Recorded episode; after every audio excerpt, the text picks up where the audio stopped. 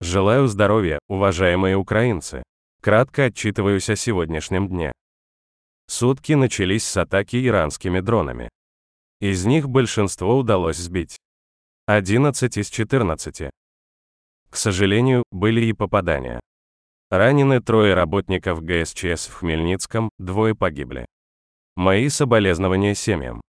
Второй дрон попал как раз тогда, когда началось тушение пожара после первого. Собственно, прежде всего поэтому нам и нужен авиационный компонент ПВО, современные боевые самолеты, чтобы можно было обезопасить от российского террора всю территорию нашего государства. ПВО полноценно тогда, когда обеспечивается в том числе и авиацией. Современной авиацией. Наши летчики вместе с нашими зенитчиками, вместе со всеми воинами и специалистами наших воздушных сил уже делают большую работу. Но полностью сможем защитить небо, когда будет убрано авиационное табу в отношениях с нашими партнерами. Весь день продолжалась работа в Одессе и Одесском районе по ликвидации последствий аварии в энергосети. Было масштабное отключение, но уже за день удалось возобновить подачу электричества.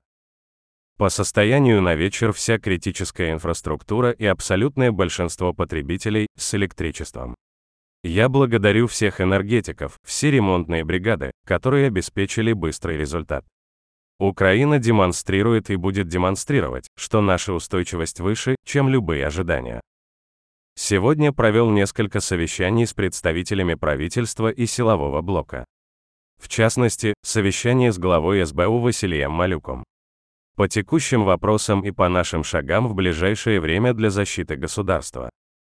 Никакого шанса любым внутренним угрозам не оставим, так же как и внешним.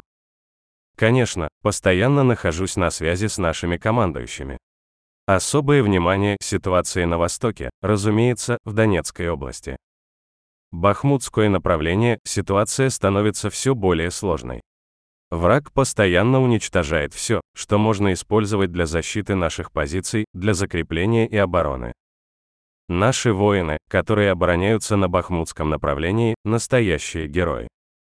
Я благодарю каждого и каждую, кто героически удерживает это направление и другие направления на Донбассе. Благодарю каждого и каждую, кто помогает нашим воинам и делает все, чтобы наши защитники имели как можно больше оружия, дальнобойного оружия, мощного оружия. Сегодня в Киеве с визитом пребывала министр финансов США. Я поблагодарил ее за жизненно важную финансовую поддержку для нашего государства. Обсудили наше текущее взаимодействие и на уровне между Украиной и США, а также на уровне глобальных финансовых институтов, в частности МВФ.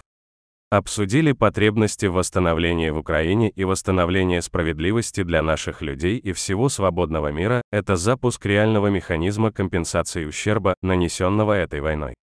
Компенсации за счет российских активов. Это непростая задача.